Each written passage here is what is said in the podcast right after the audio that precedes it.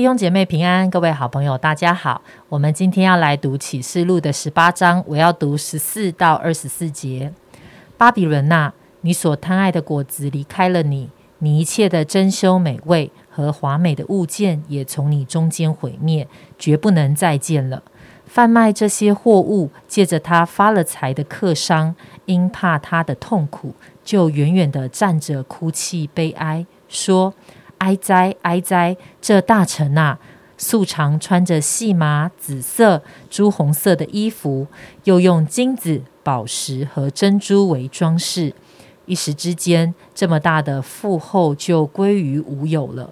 凡船主和坐船往各处去的，并众水手，连所有靠海为业的，都远远的站着，看着烧他的烟，就喊着说。有何城能比这大城呢？他们又把尘土撒在头上，哭泣悲哀，喊着说：“哀哉，哀哉！这大臣啊！凡有船在海中的，都因他的珍宝成了富足。他在一时之间就成了荒场。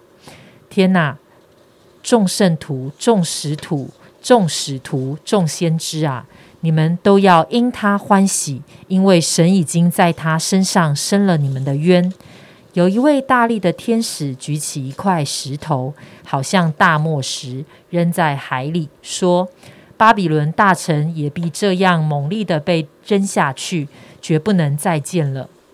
弹琴、作乐、吹笛、吹号的声音，在你中间绝不能再听见。各行手艺人在你中间绝不能再遇见。”推磨的声音在你中间绝不能再听见，灯光在你中间绝不能再照耀，新郎和新妇的声音在你中间绝不能再听见。你的客商原来是地上的尊贵人，万国也被你的邪术迷惑了。先知和圣徒，并地上一切被杀之人的血，都在这城里看见了。今天在我们当中分享的是雪晶传道。好，各位弟兄姐妹们，各位朋友们，大家好。呃，今天在读第十八章的时候，其实它是跟十七章后半段有一点连结的哈，所以他一开始的时候说此后这样子，哦，所以呃继继续提到这个巴比伦的一个呃被审判的光景。那昨天明山他也提到，哎，这个巴比伦象征的这个大淫妇，代表的是可能是当时的罗马帝国啊，呃，也有一些的学者说，可能就是一些的文化，好，也有一些的学者说，就是将来一个统治。是啊，世界非常有影响力的一个国家，好，所以这些的国家，或是这些的文化，或是当时的罗马帝国呢，啊，所代表的一个呃意义是什么呢？就是一个敌基督的，是一个呃，就是拒绝呃拒绝上帝真理的一个呃文化，或是国家，或是势力这样。那在刚才我们读的这一段经文里面呢，我们会看见啊，这个巴比伦的结局就是什么呢？就好像它里面的一切的丰富、荣华富贵，全部都归。归于无有了，这样子哈，所以第十八章呢，真实的我们看见。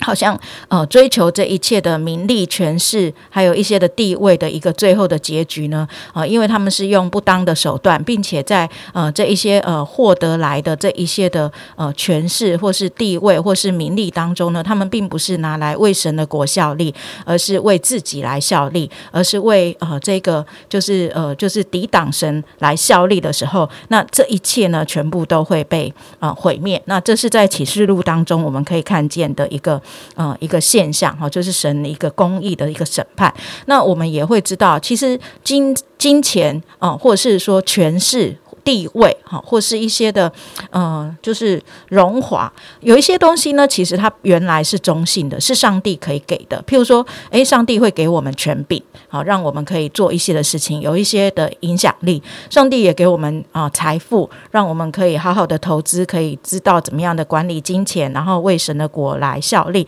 上帝也会给我们一些，就是我们可以呃使用的一些的资源，好，然后来促成一些美好的文化。所以，其实并不是这些事情本身是有恶的，乃是呃，在这些事情之后啊，我们基督徒怎么样的来使用以及面对这一切的一些的心态。那呃，我觉得在呃这个看呃启示录这一边的一个审判的时候呢，呃，我自己也参考啊吴宪章老师他呃在讲启示录里面他所提到的一个提醒，就是不要把这个呃就是上帝所给的资源高举。过于神，然后以至于把这一切的呃东西呢看成绝对的必要。那呃，我自己在读的时候，我自己也在想，嗯，我们现在在台湾这个教会，在呃我们教会好了，我觉得是非常富有的。嗯，什么样的富有呢？我们有很好的导播机，好直播啦这些的。我们有很好的灯光，我们有很好的敬拜团，我们有很好的，我我自己真的觉得蛮好的，就是了哦，就是一切啊资源这样是上帝赏赐给我们，透过呃就是呃弟兄姐妹的奉献，真的给我们很好的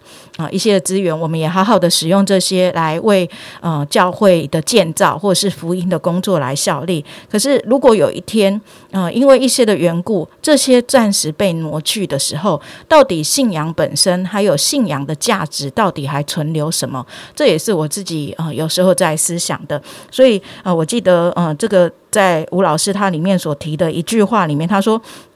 他引用一个人的呃名字叫郑板桥，他就提到说：顺境难，逆境难，由顺境进入逆境更难。真的，我自己也觉得，哎，好像在我们的生活里面，好像也是这样。如果要回到什么都没有的一个日子当中的时候，如果没有一个呃很好的音响设备的时候，我能不能好好敬拜神？如果没有呃很好的呃一个呃影音媒体灯光，嗯，或者是一些的设备的时候，我能不能好好的祷告神？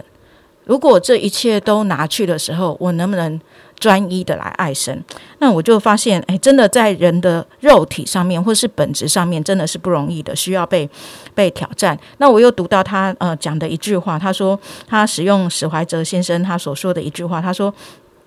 如果你拥有一些你给不出去的，你没有拥有它，乃是你被拥有、被控制。所以呃，如果这一切的资源是我们不能够给出去的。而我们变成依赖诚信，而且绝对不能没有的时候，哦，也许我们也需要思考，到底呃什么是辅助，到底什么是核心？那我想，这是我们在信仰的一个过程当中。到底我们用什么东西来呃架构我们自己的一个信仰的根源？那这是很奇妙。我自己在读这一章的时候，又看了呃吴老师的一些的呃分享之后的一些的醒思。那盼望呃我自己我自己也能够在上帝所量的那个位份当中，或者是上帝所量的环境当中啊，可以善加使用资源，可是也能够警醒于啊，把耶稣基督永远成为我的核心，而。哦，不依靠这一切外在的势力成为我的核心。谢谢。嗯，非常谢谢金姐的分享。好，因为呢，我想这是非常实际的。对我们来说，张开眼睛，我们常就觉得柴米油盐酱醋茶有什么东西是不需要钱的？我们每一天的生活怎么可能不需要？好像好像不管是金钱或者是一些的东西，我们都会觉得这是这个好像是不能拥不能没有拥有的。好，但是呢，呃，但是好像在今天的经文里面，却再一次的提醒我们，我们怎么样得着。这些的财富，或者是当我们拥有了这些财富，我们要怎么样的使用它？到底这些财富是为我自己效力，还是是为神效力？或者是这些财富会不会在一个过程当中不知不觉成为了我们的神，成为我们生命当中极大的试探跟引诱？在提摩太前书六章十七节，保罗就特别提醒这位年轻的一个服侍神的人说：“你要嘱咐那些今世富足的人，不要自高，也不要依靠无定的钱财，只要依靠那厚赐百物给我们享受的神。”所以呢，你会发现，好像很容易，当一些的人有了钱、有了权的时候，会不会很多的时候，我们所依靠的，就从原来从神的身上，好像就转到其他的事情上了。而呃，刚才所读的提摩太前书的那段经文的后一段呢，又讲到说，又要嘱咐他们行善，在好事上富足，甘心施舍，乐意供给人，为自己积成美好的根基，预备将来叫他们持。定那真正的生命。好，所以呢，哦，也许我们当中有一些弟兄姐妹，真的上帝也很祝福你，在你的工作，在你职场，也许你是一个在金钱上面，上帝有很很丰富的供应你的，甚至你是有权柄的，是有影响力的，在你的职场，在你的家庭，在不同的地方，那我们怎么样在这些的地方，却能够呃，让我们上帝放在我们手中的这些资源，是可以呃，为自己积成美好的根基，预备将来，持定真正的生命，而不是当有一天我们发现。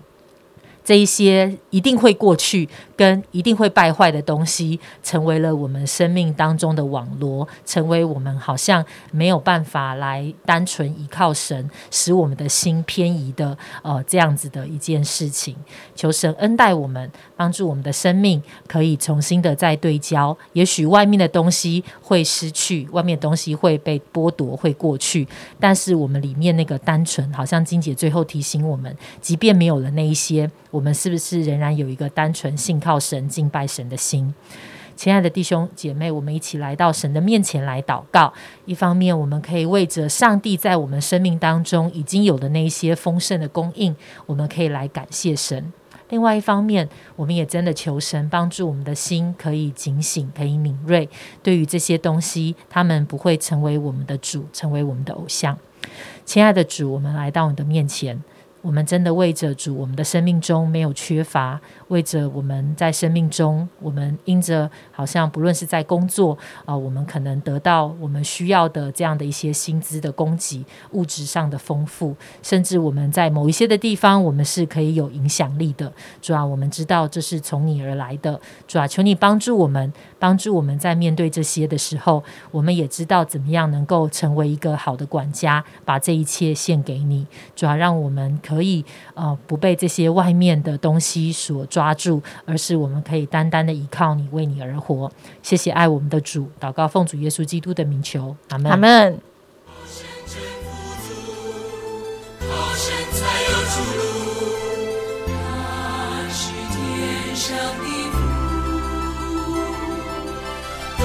足，才有出路。